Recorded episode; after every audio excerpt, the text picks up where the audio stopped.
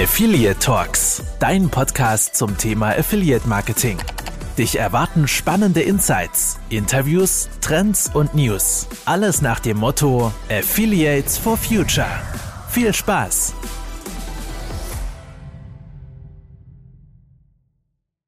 Hallo und herzlich willkommen zur 45. Folge von Affiliate Talks. Ihr Lieben, ich bin heute leider wieder alleine. Der Tom ähm, den hat es leider ein bisschen erwischt, ähm, aber nichtsdestotrotz, ich habe heute ähm, den wohl für mich persönlich am wundervollsten Gast überhaupt. Ich weiß, es war gar kein Deutscher, aber meine Emotionen, die kochen einfach mit mir durch. Äh, ich habe den Menschen da, der mir das Affiliate Marketing im Endeffekt beigebracht hat, mit dem ich seit Tag 1 damals im Büro gesessen ist, der jetzt auch eine wundervolle neue Aufgabe hat. Aber ich stelle nicht zu viel vor. Ähm, Lieber Malte, stell dich doch gerne einfach mal vor, wer bist du, was machst du und wie bist du ins Affiliate Marketing gekommen? Hi Tobi, ähm, erstmal schön, dass ich hier sein darf und vielen lieben Dank für die, für die warmen Worte zum Start gleich. ich bin der Malte, ja? Es ist, sorry, es ist immer ein bisschen schwierig, äh, äh, spontan solche Sachen aufzunehmen und dann Intro rauszuballern. Verspreche ich mir da immer ganz gern. Aber Malte, mach doch einfach gerne weiter mit der Frage, sorry. Jawohl. Ähm, genau, ich bin Teamleiter Online-Partnermanagement bei Deutschlandcard. Davor war ich äh, sieben Jahre lang bei Xpost 360, war da auch genau dein Kollege, ähm, was natürlich uns beiden sehr viel Freude bereitet hat. Auf jeden Fall. Ins Affiliate Marketing bin ich ähm, gekommen über Werkstudentenjob bei der Xpost 360. Ich habe in Augsburg ähm, klassisch BWL studiert, hatte eine Vorlesung auch zu, zu digitalen Medien und ähm, habe einfach was Passendes dazu gesucht und dann hat es äh, mir bei der Expos so gut gefallen und der Expos auch mit mir, dass ich da nach dem Studium äh, gleich geblieben bin, ein Traineeship gestartet habe und das im Affiliate Marketing und seitdem ähm, auch davon nicht mehr losgekommen. Genau, und jetzt seit einem knappen Jahr bin ich eben ähm, bei Deutschland Card auf Publisher Seite ist natürlich auch äh, immer richtig cool, andere Sachen auf jeden Fall zu sehen. Und ähm, man muss immer dazu sagen, kleiner Fun-Fact dazu, ich habe dein, ich, ich sitze auf dem, an dem Bürotisch, wo der Malte auch immer gesessen ist. Den habe ich mir immer gleich äh, als nächstes geschnappt, bevor, nachdem er gegangen ist, weil es somit das, das beste Büro und der beste Platz im ganzen Büro ist. Deswegen habe ich mir das gleich geschnappt. Und Maltes Gene leben natürlich so ein bisschen in mir weiter, ähm, seine Aura.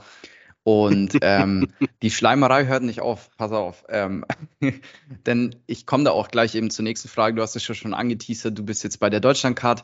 Ähm, das Ganze ist ein Loyalty-System für die Leute, die da draußen nicht wissen, was Deutschlandcard ist, aber ich denke mal, das wird jedem ein geläufiger Begriff sein. Ähm, du bist ja eine absolute Legende im Affiliate-Marketing und ich würde das auch auf jeden Fall so stehen lassen, da will ich keine Widerrede, weil ich sehe das nämlich so für mich, weil die Ahnung, die du hast, die haben sehr, sehr wenige.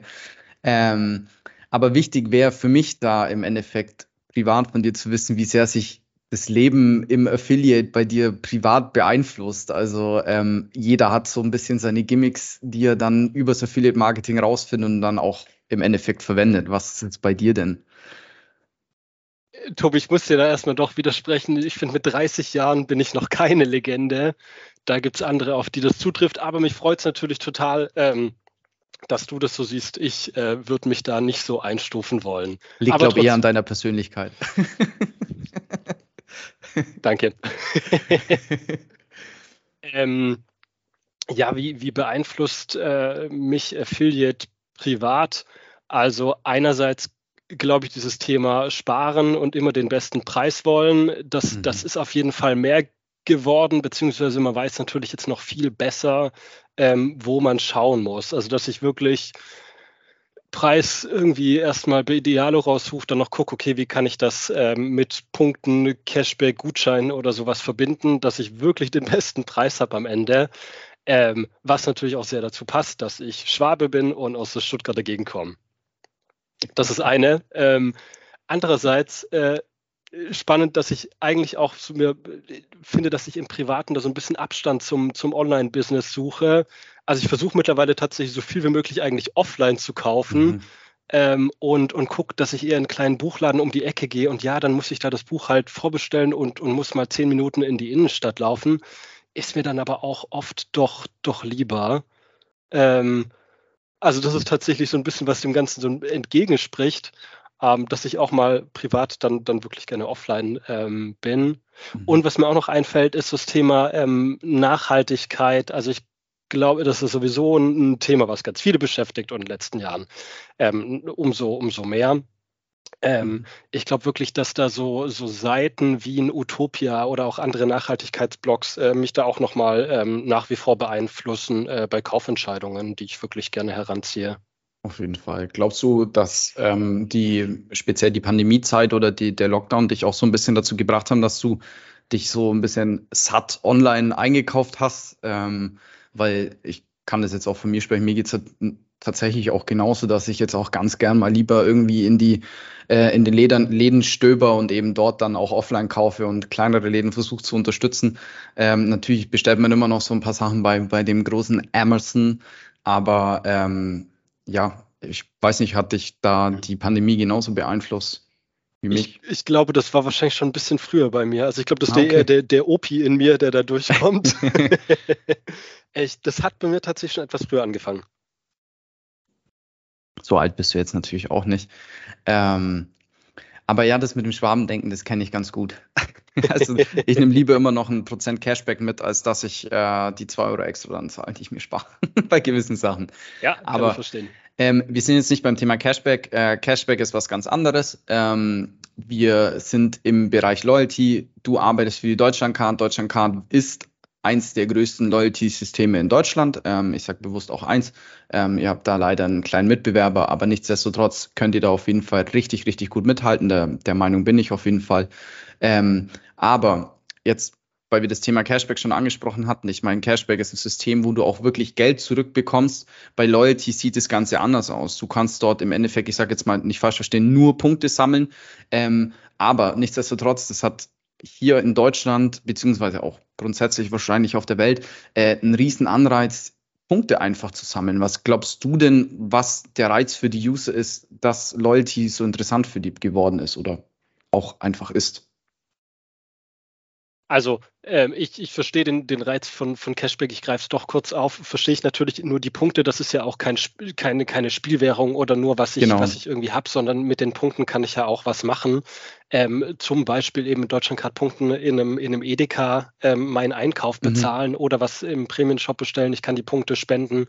Äh, von daher würde ich gar nicht sagen, dass es nur ist, äh, nur ein Punkte sammeln. Deswegen habe ich mich vorher schon entschuldigt. ähm, was ist der Reiz? Ich glaube, Menschen wollen sparen und belohnt werden. Mhm. Ähm, und ich glaube, das beides ist eben mit, mit Loyalty-Programmen möglich. Und ich glaube, das ist einfach ein total bekanntes System, was jeder versteht. Also ich, ich habe ich glaube, das erste Loyalty-Programm, das ich genutzt habe, mal ganz hart gesagt, war wahrscheinlich die Dönerstempelkarte. Mhm. Ähm, die war halt nur für einen Laden.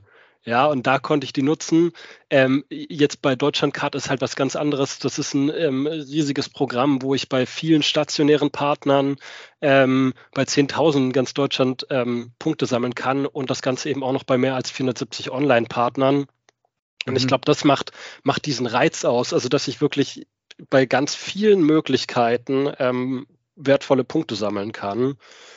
Ähm, und vielleicht noch als letzter Reiz glaube ich auch, dass das Punktesammeln auch nochmal so einen Gamification-Charakter ähm, ja. hat.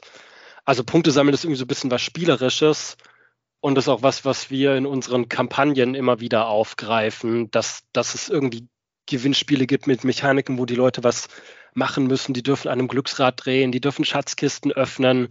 Ähm, genau, das wäre so der letzte Punkt, wo ich glaube auch, dass das Gamification auch nochmal so, ein, so ein Anreiz ist. Der Meinung bin ich tatsächlich auch, weil wenn man das so ein bisschen auch äh, wirklich auch mal mit Online-Spielen vergleicht, wie zum Beispiel äh, FIFA, wo man in diesem Ultimate äh, Team-System auch im Endeffekt virtuelle Coins sammelt, damit man sich bessere Spieler kaufen kann. So im Endeffekt ist es ja beim, in, bei Deutschland Card im Loyalty-System ja auch, man, man hat diesen Anreiz, diese Punkte zusammen immer mehr und da, dadurch halt natürlich auch Dinge im besten Fall umsonst zu bekommen oder halt auch weniger dazu zu zahlen, um, um äh, dabei äh, ja im Endeffekt so viel wie möglich zu sparen bei dem Ganzen. Ähm, ich kann das natürlich auch nachvollziehen mit dem Reiz. Bei mir ist es eher eigentlich immer so, dass ich meine Karte vergesse. das werde ich jetzt natürlich nach unserem deswegen Podcast auf jeden hast du ja. Die, genau deswegen hast du ja auch die App Genau. Und dann brauchst du die Karte überhaupt nicht mehr. Ich äh, weiß auch nicht, warum ich das irgendwie bis heute immer noch nicht so richtig auf die Kette bekomme. Aber vielleicht, hat, vielleicht haben wir genau den Termin heute benötigt. ich glaube auch. Mal gucken, vielleicht werde ich euer bester Punktesammler irgendwann. Auf jeden Fall. Ähm, vielen Dank für die Antwort, Malte, schon mal. Ähm, war auf jeden Fall auch für mich äh, richtig cool äh, rauszuhören, was denn da so die User ähm, dazu anreißt, so viele Punkte zu sammeln. Aber ähm, ich habe es ja vorhin schon angeteasert, ähm, ihr seid ja natürlich nicht die Einzigen auf dem Markt. So wie bei jedem System gibt es immer irgendwelche Mitbewerber. Ähm, wie schafft ihr das, mit dem Mitbewerber mitzuhalten? Und ähm, seht ihr denn Cashback als ähm, Vertical auch als Mitbewerb? Ich glaube, bei der Frage muss ich, muss, ich, muss ich fast einen kleinen Pitch mal machen, ähm, okay. wenn die Antwort ein bisschen länger ausfällt. Dafür ist der äh, Podcast äh, auch da. Sehr gut, sehr gut. Ähm, also ja, natürlich haben wir einen Wettbewerb im Blick. Das ist, das ist klar und uns ist auch bewusst, dass ich als ähm, User bei mehreren Bonusprogrammen teilnehmen, Punkte sammeln, Cashback sammeln kann. Das ist, das ist ganz klar. Ähm, wie schaffen wir es, attraktiv zu sein, sage ich mal? Das ist ja mit dem, mit dem Wettbewerb mitzubehalten. Ist natürlich erstmal der Deal wichtig an sich, dass wir gute Deals mit attraktiven Punkten haben. Das ist, glaube ich, so auch ja, e-, easy verständlich. Gerade wenn man, wenn man vergleicht oder so, will man natürlich gucken, dass man ein attraktives Angebot hat. Ähm, ich glaube, ganz wichtig ist generell auch das Thema User Experience. Also macht das Spaß und ist es einfach, ähm, mit Deutschlandcard Punkte zu sammeln. Ähm, also das ganze Pro Produktprogramm muss, muss einfach seinen Spaß machen. Wir haben zum Beispiel auch regelmäßige User Labs, bei denen wir Teilnehmer befragen und mit diesen Erkenntnissen zum Beispiel unsere App optimieren. Mhm. Ähm, was uns natürlich auch attraktiv macht, ist ganz klar im, im, stationären Bereich, dass wir Exklusivpartner haben wie Edeka, Netto, Esso. Da kannst du halt nur Deutschlandcard-Punkte äh, sammeln.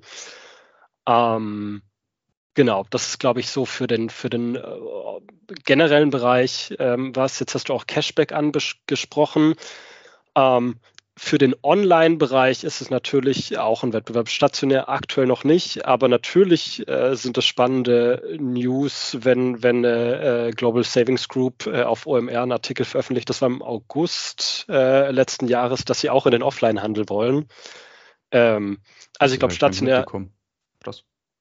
Ja, also ich, es wurde noch nicht veröffentlicht, in, inwiefern das so sein wird, mhm. aber guck mal wirklich auf, also waren auf in mehreren Medien, ich habe es zuerst bei OMR gelesen, äh, dass die GSG auch in Offline-Handel will.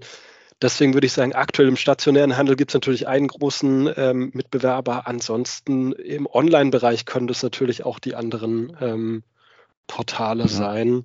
Mhm. Was ich da immer ganz spannend finde, wenn wir auch über Wettbewerb reden, was, was wir wissen, dass wir eine total starke Community haben. Ähm, von einem unserer wichtigsten Partner haben wir jetzt ähm, eine, eine, Auswertung ganz frisch bekommen ähm, über die Überschneidung von den Touchpoints, die wir mit anderen ähm, Bonusprogrammen online sozusagen haben. Und die mhm. Überschneidung ist wirklich total gering. Die können wirklich alle Touchpoints, die sie haben, übereinander legen und dann sehen, okay, in wie vielen Kanälen haben wir Überschneidungen und dann siehst du vielleicht auch, ah, okay, Gutschein war vielleicht doch immer nur der letzte Touchpoint, die haben ganz viel mhm. Überschneidung mit anderen Kanälen. Da haben wir wirklich einen sehr uniken ähm, Traffic, den wir bringen können und das bedeutet natürlich im Umkehrschluss, dass wir auch eine Zielgruppe ähm, haben, mit, nur mit uns nur eine Zielgruppe erreicht, die man mit anderen Partnern nicht erreichen kann. Also starke Community ist, ist da auf jeden Fall ähm, was, wo ich sage, das macht uns auf jeden Fall äh, da sehr attraktiv. Und ich glaube, das war es erst mit meinem Pitch. ich glaube halt, dass das speziell jetzt ähm, bei Deutschlandcard das System ist, wenn du jetzt von der Customer Journey ausgeht, dass es tatsächlich so ist, dass die Leute auch, bevor sie überhaupt einkaufen, wissen, dass sie erstmal äh, auf, jetzt wenn sie online einkaufen, auf euer System zugreifen und dort äh, im Endeffekt die Punkte aktivieren, sodass sie die dann auch gleich sammeln können. Ich glaube, dass ihr natürlich nicht, wie jetzt in dem Fall ein Gutscheinpartner, der meistens immer der Touchpoint ist, äh, oder ich sage jetzt mal 90 Prozent der Fällen das Touchpoint ist, ähm, einfach dann noch einfällt, kurz bevor der Warenkorb äh, abgeschlossen ist, so, oh, ich will noch einen Gutschein haben, sondern da ist es ja wirklich, wie du es eben gesagt hast, ihr habt, du hast ja, ihr habt ja wirklich auch eine Community, die einfach hinter Deutschlandcard steht und das merkt man natürlich dann dementsprechend auch. Also auch sehr interessant, dass ihr auch bei so vielen Touchpoints dann ähm, einfach vertreten seid. Ähm, willst du noch weiter pitchen oder kann ich weitermachen? ähm, wir, wir können gerne weitermachen. Vielleicht passt es an der einen oder anderen Stelle, dass wir genau auf den Punkt nochmal noch mal eingehen. Ich, ähm, ich aber auch. ich glaube, das kriegt man hin. Aber ähm, weil du jetzt auch vorhin was gesagt hast, was eigentlich die perfekte Überleitung jetzt zur nächsten Frage wäre. Deswegen würde ich das ganz gerne vorwegnehmen. Denn du hast es ja auch schon äh, genannt, ihr habt ja auch, ähm, ihr seid ja auch sehr stark im stationären Handel natürlich vertreten. Ähm, und da würde mich auf jeden Fall auch interessieren und vielleicht oder wahrscheinlich auch die Zuhörer da draußen, ähm, wie denn aktuell so das Verhältnis ist zwischen Offline-Sammlern und reinen Online-Sammlern. Oh Gott, das ist ein schweres Wort. Und natürlich auch beides. Ähm, und wie sich das so über die letzten turbulenten Jahre natürlich verändert hat ähm, aufgrund der Pandemie und diversen anderen Dingen.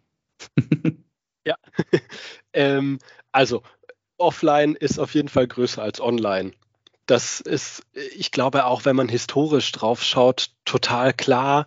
Das äh, wurden 2006, ähm, also vor 15 Jahren, ähm, ins, in, wurde Deutschlandcard gegründet. M und ist gestartet natürlich mit Offline. Ähm, ich glaube, dafür sind wir natürlich auch, auch mit bekannt, gerade gerade durch die stationären Partner. Das ist, glaube ich, kein Geheimnis, dass ja, da gerade Offline größer ist. Ähm, wer online shoppt, shoppt tatsächlich auch stationär. Also mhm. die Überschneidung ist da, ist da total hoch. Ähm, reine Online-Sammler, nee, ist tatsächlich so, dass die Partner oder unsere, unsere äh, Teilnehmer gerne dann wirklich beides nutzen. Mhm. Genau. Wie sich das in den letzten Jahren verändert hat, wir sehen tatsächlich in, in beiden Bereichen, dass wir gewachsen sind, stationär als auch ähm, offline. Wir hatten natürlich, äh, stationär als auch online. wir hatten natürlich einmal den Vorteil, dass ähm, Supermärkte eine der wenigen, äh, nicht nur Supermärkte, auch, auch Tankstellen etc., dass die natürlich offen bleiben durften. Mhm, ja, klar. Ähm, das, das hat natürlich ähm, was, was gebracht, äh, wenn viele andere Läden offen waren, dass, dass wir da gewachsen sind. Auf der anderen Seite hat natürlich, haben wir auch gesehen, dass der E-Commerce-Bereich da total gewachsen ist. Ähm, dass wir da auch ähm, wachsen konnten, wir da mit von profitiert haben. Ähm, und das war natürlich dann branchenunterschiedlich. Ja? Also, dass eine Reisebranche natürlich nicht gut lief oder brach lag, ist, ist glaube ich, kein Geheimnis, aber dafür andere ähm, Retail-Sachen zum Beispiel dafür total gut liefen. Ja, also das tatsächlich, ähm, ähm, diese Veränderung, die konnten wir natürlich auch erkennen, äh, jetzt speziell hier in der Agentur, ähm, dass einige Bereiche natürlich besser liefen als äh, wiederum andere. Da, aber auf die Idee bin ich gar nicht gekommen, weil tatsächlich ich Deutschlandcard auch immer mit diesem, mit meinem Arbeitsweg verbinde. Ich bin ganz gern jemand gewesen, der dann immer noch an einer Esso-Tankstelle bei mir in der Nähe gehalten hat. Und da habe ich immer gleich diese, diese ganzen ähm, Aktionen auch mitbekommen, teilweise, die auch mit der Esso zusammen macht. Ähm, und äh, so ist mir das natürlich auch immer im Kopf geblieben, das Ganze. Und da gebe ich dir natürlich vollkommen recht. Das waren genau die Läden, die offen waren. Also ähm, auf jeden Fall eine ziemlich, ziemlich coole Sache.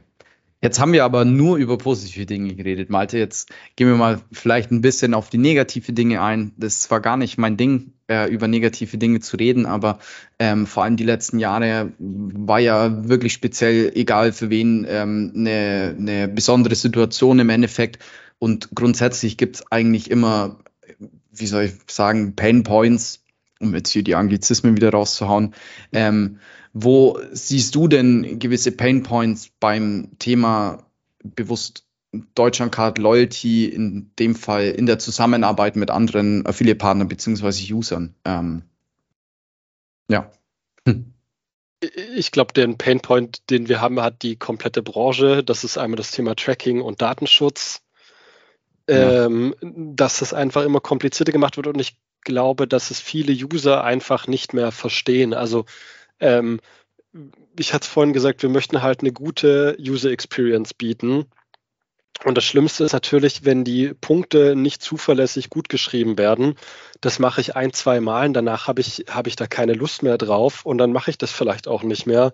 Mhm. Ähm, aber Usern beizubringen, je nachdem, kommt vielleicht auch mal aufs Alter drauf an oder die Online-Affinität, denen beizubringen, sie müssen jetzt hier Cookies akzeptieren, damit sie Punkte sammeln können ist natürlich schon so ein Punkt, wo ich denke, ja, es ist, es ist wirklich schwierig, das manchen ähm, beizubringen. Und da spielt natürlich beides mit rein. Datenschutz gibt die Regelungen vor, ähm, was ja auch gut ist. Das User da selber mehr Hoheit drüber bekommen sollen. Ich glaube, nur an vielen Stellen ist es halt trotzdem zu kompliziert dadurch geworden. Mhm. Und klar, Tracking-Einschränkungen ähm, machen uns natürlich auch keinen Spaß. Alles unter dem großen Hut, sage ich mal, User Experience. Also das sind, glaube ich, so ja. die größten Pain Points. Ähm, was aktuell natürlich noch hinzukommt, ist dieses Glaskugelthema. Wie entwickelt sich die gesamtwirtschaftliche Lage? Wie kickt das rein in, in Konsumklima? Mhm. Ähm, weil wir natürlich mit, mit unserem Online-Angebot ganz klassisch an, an Konsum dranhängen, klar in allen Branchen. Aber wenn generell weniger gekauft, weniger gereist wird, dann ähm, ist es für uns natürlich auch nicht schön. Ist natürlich für alle nicht schön, aber auch bei uns natürlich aus Business-Sicht nicht. Mhm. Also ja. Hoffen wir mal, dass es nicht so sehr reinkickt, ähm, wenn, wenn bei allen mal irgendwann die, die Strom-Gas-Rechnung entsprechend hoch ist. Und ich habe gerade eben noch gelesen, irgendwie Ende des Jahres kann eine halbe Bier 7,50 Euro kosten.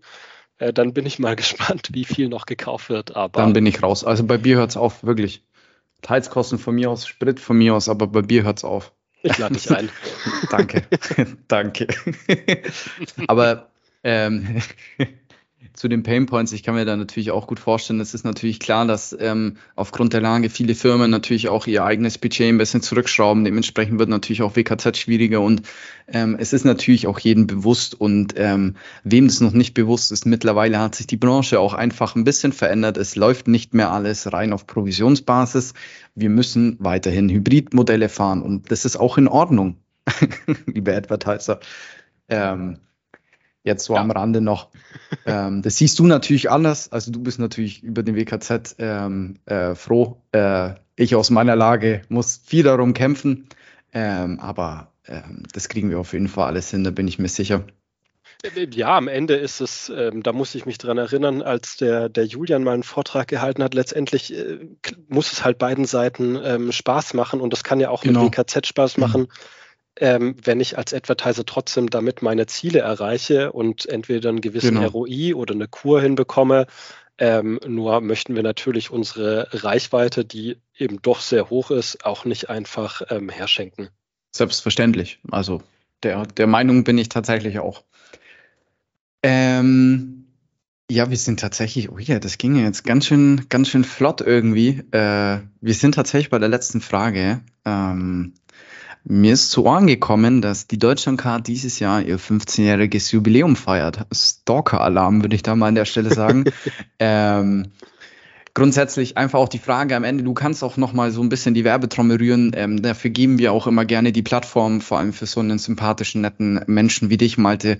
Ähm, wie habt ihr euch denn entwickelt, beziehungsweise was sind gerade strategische Themen für euch im E-Commerce? Wie geht's in der Zukunft weiter? Sind gewisse Dinge geplant, darfst du da aus dem Nähkästchen plaudern. Ähm, the stage is yours. Mache ich gerne. Ähm, danke für die Stage. Ähm, wo wir uns einfach immer mehr hinentwickeln. Bei uns, wir sagen intern, wir sind ähm, mittlerweile eine Multi-Channel-Marketing-Plattform. Also klar, Core-Business ist immer natürlich das, das Punkte sammeln, aber ich würde nicht sagen, wir sind einfach nur ein Loyalty-Publisher, sondern äh, mit uns kannst du datengetriebenes Marketing machen und das über, über alle unsere Kanäle hinweg, die wir, die wir eben bedienen. Ähm, das vielleicht mal so, so etwas abstrakter.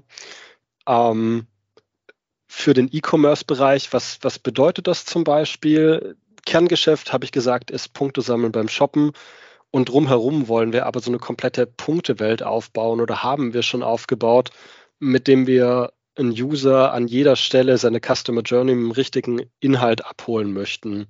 Ähm, Beispiel, ähm, wir haben seit letztem Jahr die Prospekte-Welt, wo wir mehr in den Bereich Inspiration reingehen.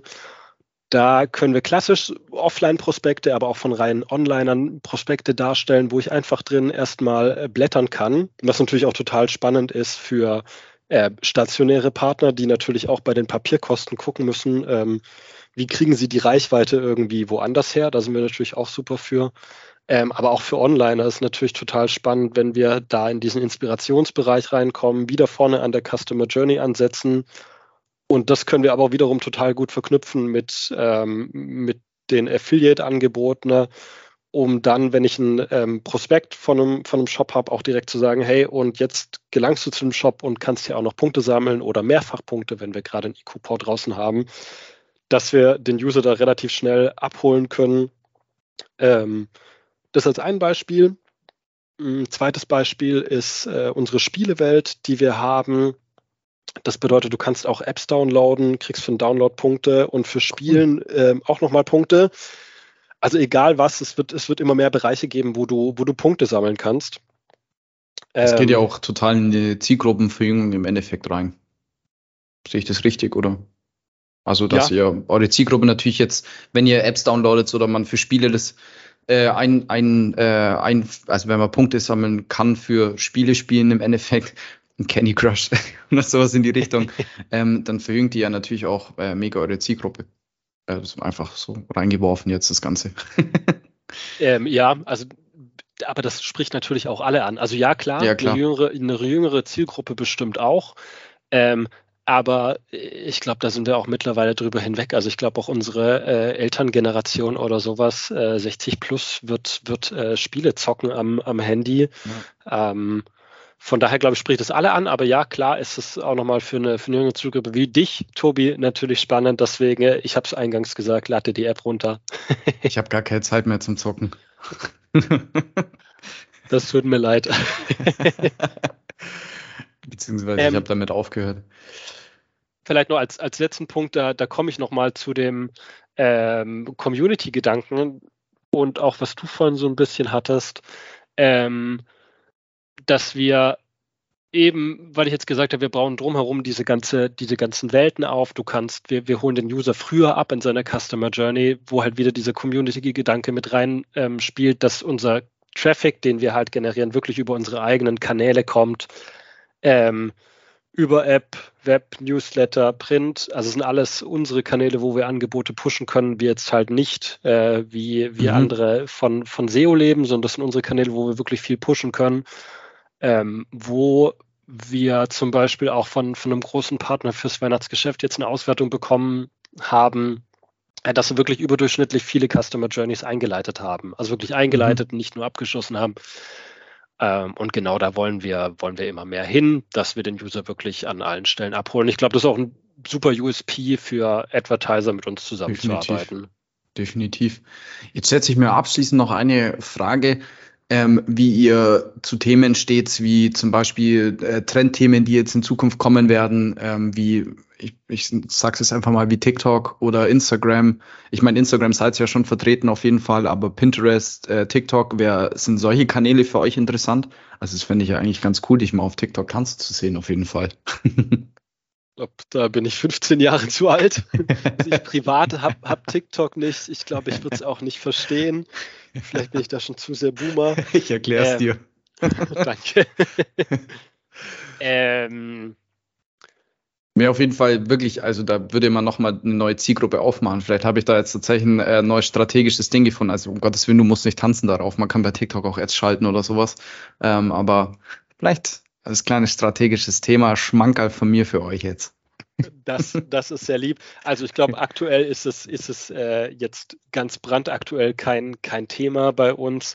Aber, aber klar, am Ende musst du natürlich schauen, wo, wo ja. bekommst du deinen dein Traffic her? Ähm, sei es die eigenen Kanäle und du darfst natürlich auch Trends nicht verpassen. Von daher, ähm, wer weiß, ob wir nicht in, in äh, ein paar Monaten, Jahren oder sowas auch auf den äh, neuen sozialen Plattformen ja. mehr vertreten sind als aktuell. Also du wirst es nicht glauben, dass tatsächlich, ich bin ja in dieser YouTube-Welt auch viel unterwegs und schaue mir auch ähm, gewisse deutsche Streamer und große YouTuber an, wo teilweise auch ähm, äh, Cashbacker oder Browser-Extension, Gutschein, Dienstleister, wow, ich will keine Marken jetzt nennen, äh, auch schon YouTube-Werbung machen mit, mit riesen YouTubern, wo halt dort äh, auch äh, WKZ in den YouTube reinfließt, da, wo ich mir nicht vorstellen kann, dass sich sowas überhaupt lohnt, aber ähm, ausprobieren ist natürlich immer eine coole Sache bei sowas. Ähm, ja, und du hast natürlich für Wachstum hast du ja normalerweise auch nochmal Budget. Von daher ähm, finde ich das finde ich das cool, wenn das wenn das getestet wird. Ja. Ähm, ich kenne die Cases ja wahrscheinlich auch. Ähm, wir haben ja jahrelang in der gleichen äh, Firma zusammengearbeitet, von daher äh, ist mir das nicht, nicht unbekannt. Man muss dazu sagen, ich habe sowas auch schon gemacht. also mit, mit großen YouTubern. Das war immer mein eigener äh, Traum, das tatsächlich mal durchzuführen. Ich habe es gemacht. Ähm, ich wollte fragen, warst du der große YouTuber oder hast ja. du große YouTuber Na, ich, für deine Kunden? Ich habe große YouTuber für meinen Kunden gefunden im Endeffekt und mit denen eine Kooperation gemacht auf einer Hybridbasis. Ähm, und das wollte ich schon immer mal machen. Das war wirklich cool. Also es hat echt Reichweite gebracht. Ähm, aber ich würde es jetzt eher in die Branding-Richtung reinschieben. okay, ja, ich wollte gerade nach Ergebnissen fragen, aber. Ähm, es geht, mehr in die Branding-Richtung. Ich glaube, mehr brauche ich dazu nicht sagen, dann weiß ich, was ich meine. Aber auch da, da, da erinnere ich mich gerade dran, das war ähm, ein Vortrag bei der OMR von ein paar Jahren, da war eine, eine Bug-Influencerin, war da, ich weiß gerade leider, boah, ich weiß den Namen leider gerade mhm. echt nicht mehr, ähm, die zusammenarbeiten wollte, glaube ich, mit dem Thermomix. Die hatten nicht so Bock drauf. Dann hat es eine KitchenAid beworben, ähm, wo, wo dann der Hersteller zu ihr gekommen ist, was sie denn gemacht hat, weil irgendwie innerhalb von einem Tag irgendwie mehrere, mehrere ja. tausend äh, von den Dingern verkauft wurde. Also auch wenn ich dem wahrscheinlich ähnlich skeptisch wie du gegenüberstehst, das kann auf jeden Fall funktionieren, wenn das, wenn das wirklich gut gemacht ist und, und nicht nur plump dargestellt ist, sondern du wirklich einen Mehrwert von, von manchen Produkten Natürlich. kommunizierst, dann kannst du auch eine KitchenAid, die, ich weiß es nicht, bestimmt einige hundert Euro kosten wird, da wirklich gut drüber verkaufen.